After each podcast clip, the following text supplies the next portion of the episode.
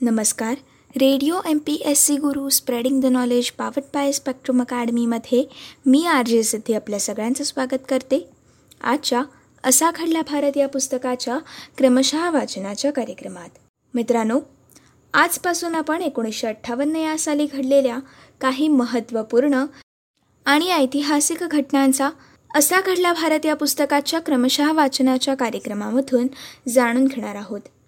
मित्रांनो सर्वात पहिले जाणून घ्याव्यात एकोणीसशे अठ्ठावन्न या सालातील सर्वात मोठी घटना देशाला स्वयंनिर्भर करण्याच्या उद्देशाने संरक्षण सिद्धतेसाठी डी आर डी ओची स्थापना कशी झाली? संरक्षणाची साधनं उपकरणं आणि शस्त्रास्त्र या बाबतीत देशाला स्वावलंबन प्राप्त व्हावं? या उद्देशाने भारत सरकारच्या संरक्षण विभागाच्या अखात्यारीत defence research and development organisation अर्थात डी आर डी ओ म्हणजेच संरक्षण संशोधन आणि विकास संस्था या संस्थेची स्थापना एकोणीसशे अठ्ठावन्न सालामध्ये करण्यात आली. Technical development establishment directorate of technical development and production अर्थात डी टी डी पी आणि डिफेन्स सायन्स ऑर्गनायझेशन अर्थात डी एस ओ या संस्थांच्या विलिनीकरणातून या विभागाची स्थापना झालेली आहे. अत्याधुनिक शस्त्रास्त्रांचे आराखडे बनवण्यापासून त्याची निर्मिती करणं आणि तिन्ही सैन्यदलांना लढाईसाठी लागणारी सर्व प्रकारची यंत्रणा उपलब्ध करून देणं अशा जबाबदाऱ्या डी आर डी ओवरती सोपवण्यात आल्या. मित्रांनो ही जबाबदारी पार पाडता यावी यासाठी आणखीन एक खास व्यवस्था देखील निर्माण करण्यात आली. डी आर डी ओच्या प्रमुखांकडे संरक्षण मंत्र्यांचे वैज्ञानिक सल्लागार म्हणून काम करण्याची जबाबदारी दिली गेली. नौदल हत्यार प्रणाली लढाईमधील अभियांत्रिकी मदत क्षेपणास्त्र आणि अतिमहत्त्वाची शस्त्रास्त्र यांच्या उत्पादनाची प्रणाली इत्यादींसाठी मुख्य नियंत्रकाची योजना केली गेली. संरक्षण मंत्र्याच्या सल्लागाराव्यतिरिक्त भूदल नौदल आणि वायुदलाच्या प्रमुखांना त्या त्या दलाच्या शस्त्रास्त्रांच्या गरजा संशोधन आणि विकासाबाबत सल्ला देण्याचं कार्य देखील डी आर डी ओला देण्यात आलं. मित्रांनो एकोणीसशे अठ्ठावन्न या सालामध्ये डी आर डी ओची स्थापना झाल्यानंतर त्या अंतर्गत त्या काळामध्ये एकूण एक्कावन्न प्रयोगशाळा आणि संशोधन केंद्र ही स्थापन करण्यात आली. या एकावन्न केंद्रामधील सुमारे तीस हजार कर्मचाऱ्यांना त्यामध्ये सात हजार पाचशे इंजिनियर्स आणि शास्त्रज्ञ होते. या कर्मचाऱ्यांच्या प्रचंड यंत्रणेमार्फत भारताच्या संरक्षण सिद्धतेचं काम हे हाती घेण्यात आलं. सुरुवातीला फ्रान्सच्या मदतीने रणगाडा भेदी क्षेपणास्त्र ही तयार करण्याची जबाबदारी सोपवली गेली आणि पुढे डी आर डी ओवरती दीर्घ पल्ल्याची बेलेस्टिक क्षेपणास्त्र तयार करणं आणि जमिनीवरून आकाशात मारा करू शकणारी क्षेपणास्त्र बनवणं आणि अशा आणखीन एक दोन प्रकारच्या जबाबदाऱ्या या सोपवण्यात आल्या. मित्रांनो हे दोन्हीही कार्यक्रम अनुक्रमे एकोणीसशे चौऱ्याहत्तर आणि एकोणीसशे ऐंशीमध्ये मागे घेण्यात आले. एकोणीसशे त्र्याऐंशी या सालापासून ए पी जे अब्दुल कलाम यांच्याकडे डी आर डी ओचा कारभार हा सोपवण्यात आला. मित्रांनो डॉक्टर कलाम यांच्या नेतृत्वाखाली यानंतरच्या काळात पायाभूत काम करण्यासाठी डी आर डी ओला यश हे मिळालेलं आहे. आणि या यशामुळे भारताच्या संरक्षणाच्या सिद्धतेमध्ये भारताने स्वतःचा पुरेपूर वाटा देखील उचलता आलेला आहे. मित्रांनो एकोणीसशे ऐंशीच्या दशकात डी आर डी ओमार्फत क्षेपणास्त्र विकास इलेक्ट्रॉनिक युद्धांत्र लढाऊ विमाने हेलिकॉप्टर्स अत्याधुनिक रडार आणि संदेश यंत्रणा यांच्या संशोधन आणि विकासावरती भर देण्यात आलेला आहे. मित्रांनो अशा प्रकारे देशाला स्वयंनिर्भर करण्याच्या उद्देशाने संरक्षण सिद्धतेसाठी defence research and development organisation अर्थात संरक्षण संशोधन आणि विकास संस्था म्हणजेच डी आर डी ओची स्थापना झाली. मित्रांनो आता आपण जाणून घेऊयात एकोणीसशे अठ्ठावन्न या सालातील पुढील महत्त्वाची घटना राष्ट्रीयकीकृत एल आय सीमधील मुंद्रा आर्थिक घोटाळा प्रकरण कसं उघडकीस आलं?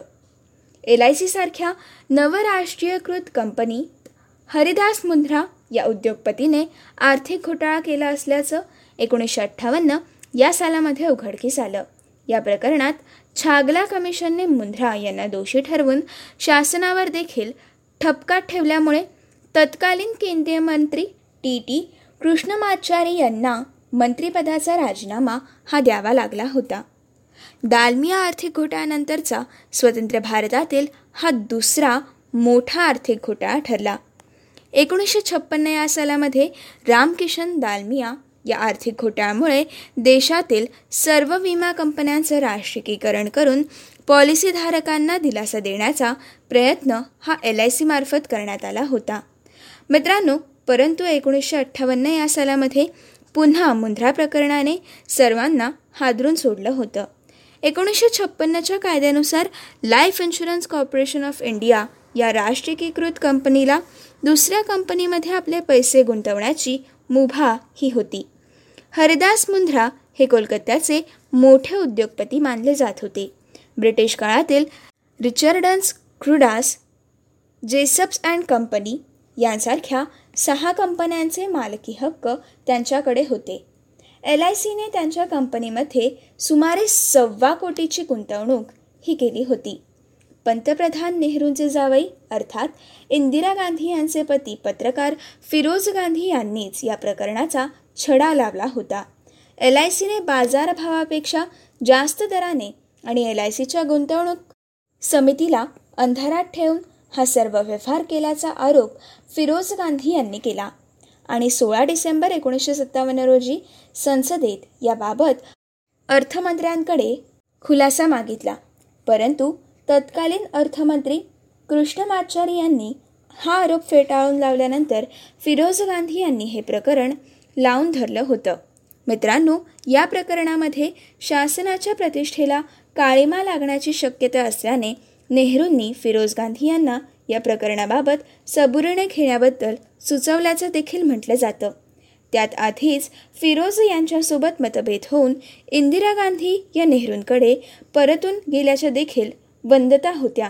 त्यामुळे नेहरू आणि फिरोज यांच्यामधील मुंद्रा प्रकरणातील वादाला वृत्तपत्रामधून आणखीनच नाट्यमय आयाम हे लाभले होते. शेवटी या प्रकरणाची देशभर चर्चा झाल्यानंतर मुंबई उच्च न्यायालयाचे निवृत्त न्यायाधीश एम सी छागला यांच्या एकसंसदीय समितीकडे या प्रकरणाच्या चौकशीचं काम हे सोपवण्यात आलं. छागला यांनी अत्यंत पारदर्शकतेने केवळ चोवीस दिवसांमध्ये या प्रकरणाची चौकशी हे पूर्णत्वास नेली आणि आपला अहवाल दिला. या प्रकरणात सर्व व्यवहार अर्थ खात्याचे सचिव एच एम पटेल आणि काही एल आय सी अधिकारी यांच्या संगनमताने मुंध्रा यांनी केला आणि त्यासाठी त्यांच्यावर कारवाई करावी असा त्यांनी निर्वाळा दिला. सरकारवर असा ठपका आल्याने नेहरूंच्या अत्यंत विश्वासातील आणि निकटवर्ती सहकारी असलेले अर्थमंत्री टी टी कृष्णमाचारी यांना नैतिक जबाबदारी स्वीकारून राजीनामा द्यावा लागला. आणि मित्रांनो त्यानंतर मुंध्रा यांच्यावरती खटला चालला. आणि त्यांना दोन वर्षांच्या तुरुंगवासाची शिक्षा देखील झाली. ही होती एकोणीसशे अठ्ठावन्न सालातील महत्त्वाची घटना. आता मित्रांनो जाणून घेऊयात कृषी क्षेत्रातील संशोधन आणि शिक्षणासाठी भारतीय कृषी संशोधन संस्थेला विद्यापीठाचा दर्जा हा कसा देण्यात आला? एकोणीसशे पाच या सालापासून कृषीविषयक संशोधनात सक्रिय असणाऱ्या भारतीय कृषी संशोधन संस्था अर्थात इंडियन ॲग्रिकल्चरल रिसर्च इन्स्टिट्यूट या संस्थेला एकोणीसशे अठ्ठावन्न या साली विद्यापीठाचा दर्जा हा देण्यात आला. आणि मित्रांनो त्यायोगे देशातील कृषी विज्ञानातील पदव्युत्तर शिक्षणाची सुविधा ही देशात उपलब्ध झाली. ही संस्था मुळात बिहारमधील पुसा येथे होती. एकोणीसशे छत्तीस या सालामध्ये तिचं नवी दिल्लीत स्थानांतर करण्यात आलं. स्वातंत्र्यानंतर कृषी क्षेत्राच्या सर्वांगीण विकास साधणं कृषी विज्ञानातील विविध शाखांमधील प्रगत संशोधनाला गती देणं आदी नवभारताचे उद्दिष्ट साध्य करण्याच्या दृष्टीने राष्ट्रीय पातळीवर या संस्थेचा विकास करणं हे अत्यंत आवश्यक होतं. या संस्थेला विद्यापीठाचा दर्जा देऊन या क्षेत्रातील संशोधन आणि शिक्षणाची मोठी सोय ही उपलब्ध करून देण्यात आली. प्रगत कृषी संशोधनासाठी अत्याधुनिक उपकरणांनी सुसज्ज प्रयोगशाळा या संस्थेमध्ये स्थापन करण्यात आली. त्याचप्रमाणे प्रत्यक्ष शेतावर प्रयोग करण्यासाठी विस्तृत क्षेत्र देखील या संस्थेला उपलब्ध करण्यात आलं. मित्रांनो सुरुवातीला या संस्थेमध्ये कृषीशास्त्र पशुप्रजननशास्त्र रसायनशास्त्र आर्थिक वनस्पतीशास्त्र कीटकशास्त्र आणि कवकशास्त्र हे सहा विभाग कार्यरत होते. मात्र या संस्थेला विद्यापीठाचा दर्जा प्राप्त झाल्यानंतर या संस्थेचा विस्तार होऊन या पाच विभागांसह उद्यानविद्या पुष्पसंवर्धन मृदाशास्त्र सूक्ष्मजीवशास्त्र वनस्पती रोगशास्त्र कृषी अभियांत्रिकी यांसारख्या आदी एकवीस विभाग हे या विद्यापीठामध्ये स्थापन करण्यात आले. मित्रांनो याशिवाय अत्याधुनिक उपकरणांनी आणि साधनांनी सुसज्ज अणुकेंद्रीय संशोधन प्रयोगशाळा आणि जलतंत्र विद्या केंद्र यांची देखील उभारणी या विद्यापीठामध्ये करण्यात आली. आणि तसेच देशभरातील नामवंत कृषीतज्ज्ञांना आणि संस्थेंना या विद्यापीठामध्ये सामावून घेण्यात आलं.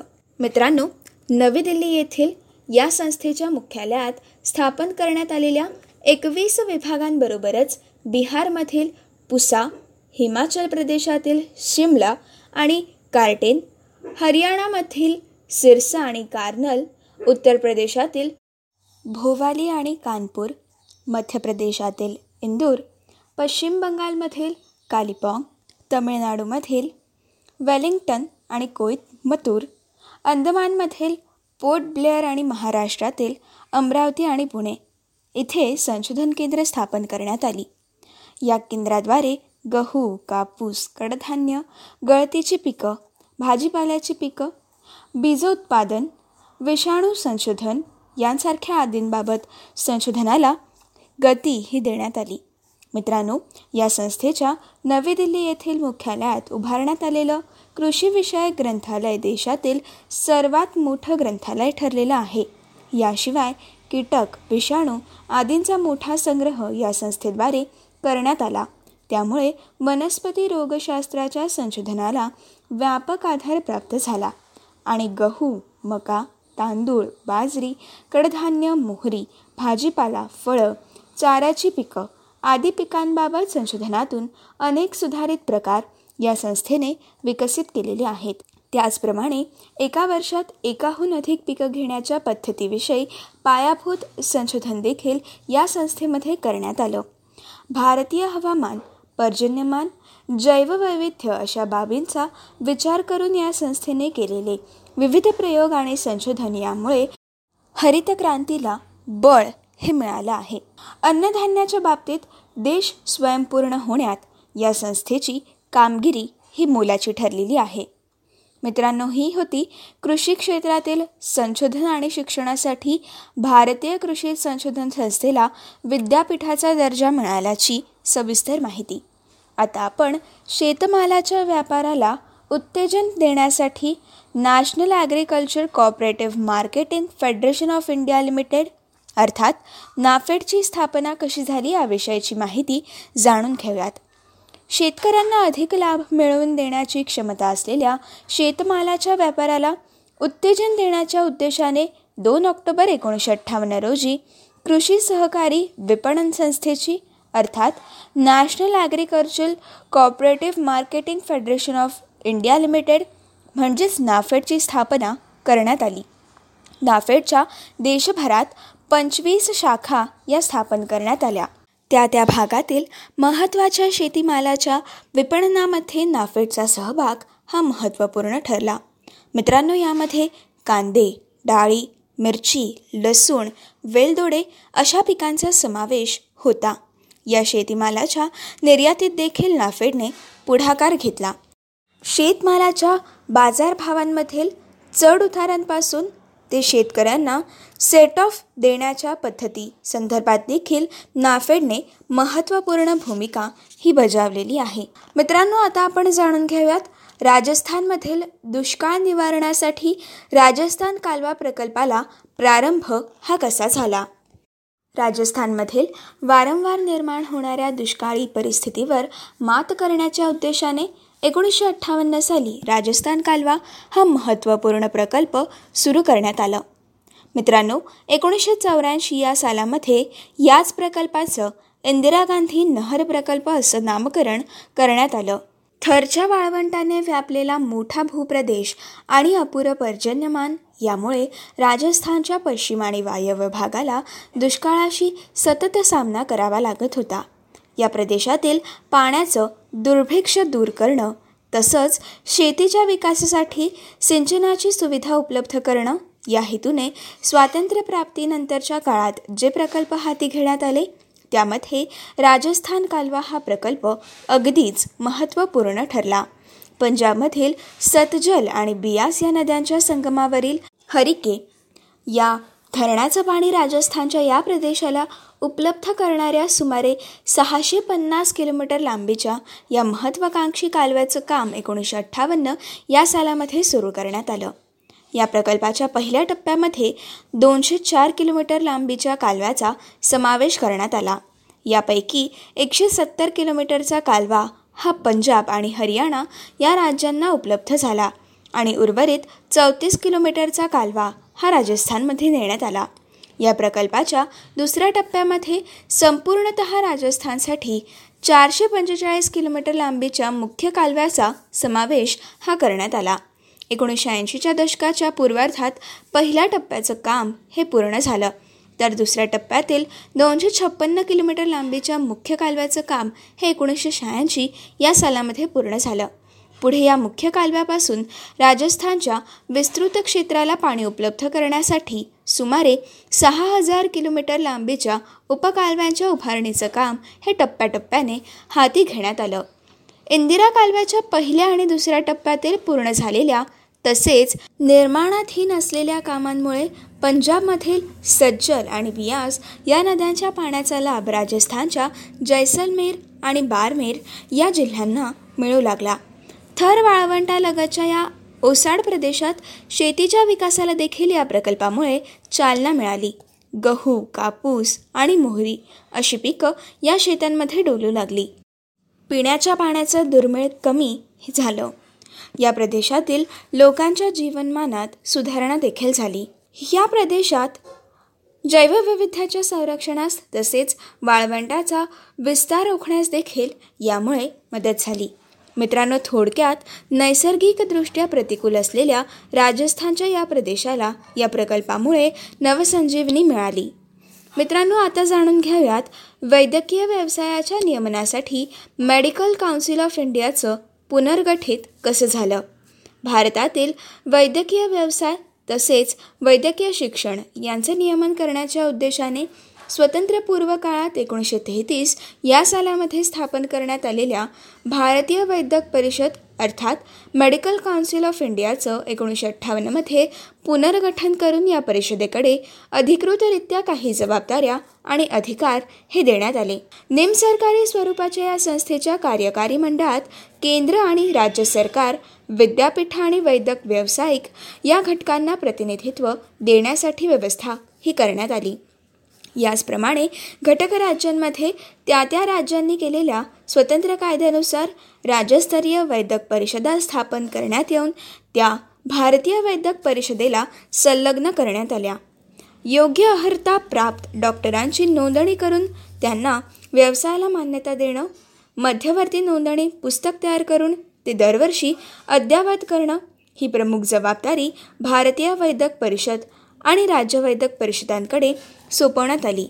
डॉक्टरांचं व्यावसायिक वर्तन आणि शिष्टाचार यासंबंधी भारतीय वैद्यक परिषदेने आचारसंहिता हे निश्चित केली. आचारसंहितेचा भंग करणाऱ्या डॉक्टरांवर योग्य ती कारवाई करण्याचे तसेच त्यासंबंधी याचकांवर सुनावणी करण्याचे अधिकार या परिषदांना प्राप्त झाले. अशा प्रकारे वैद्यकीय व्यवसायावर या परिषदांचं नियंत्रण हे प्रस्थापित झालं. वैद्यकीय व्यवसायाबरोबरच वैद्यकीय शिक्षणाच्या गुणवत्तेचा निकष निश्चित करून त्याबाबत देखरेख ठेवण्याची जबाबदारी देखील भारतीय वैद्यक परिषद आणि संलग्न परिषदांवर सोपवण्यात आली.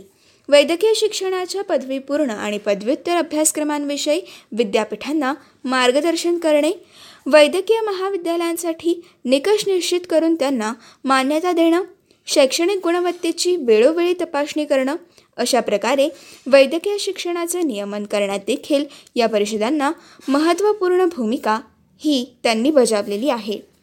मित्रांनो आता जाणून घेऊयात मुंबईमध्ये गरवारे नायलॉनची स्थापना ही नेमकी कशी झाली?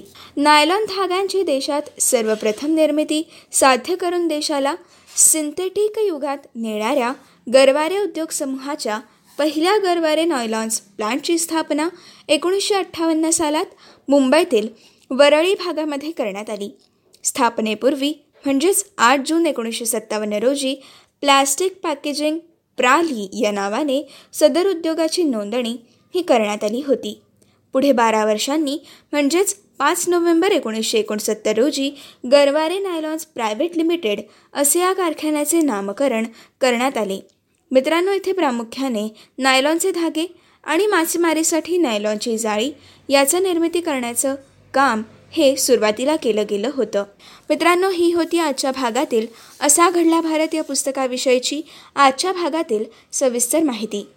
पुढच्या भागामध्ये आपण अभिजात नाटक संगीत नृत्यकलेला उत्तेजन देणाऱ्या कालिदास समारोहाची सुरुवात ही कधी झाली याविषयीची सविस्तर माहिती. तसेच कालिदासांच्या जीवनावरील मोहन राकेश लिखित आषाढ का एक दिन? हा कधी प्रकाशित झाला? त्याचबरोबर बिमल रॉय कृत गूढरम्य चित्रपट मधुमती हा कधी प्रदर्शित झाला? तसेच अग्रगण्य विनोदी चित्रपट चलती का नाम गाडी हा चित्रपट कधी प्रदर्शित झाला? याविषयीची सविस्तर माहिती आपण पुढच्या भागामधून जाणून घेणार आहोत. तोपर्यंत असेच काही वेगवेगळे कार्यक्रम आणि वेगवेगळ्या कार्यक्रमांमधून भरपूर साऱ्या रंजक गोष्टी आणि भरपूर सारा अभ्यास करण्यासाठी ऐकत रहा तुमचा आवडता आणि लाडका रेडिओ ज्याचं नाव आहे radio M P S C Guru spreading the knowledge powered by Spectrum Academy.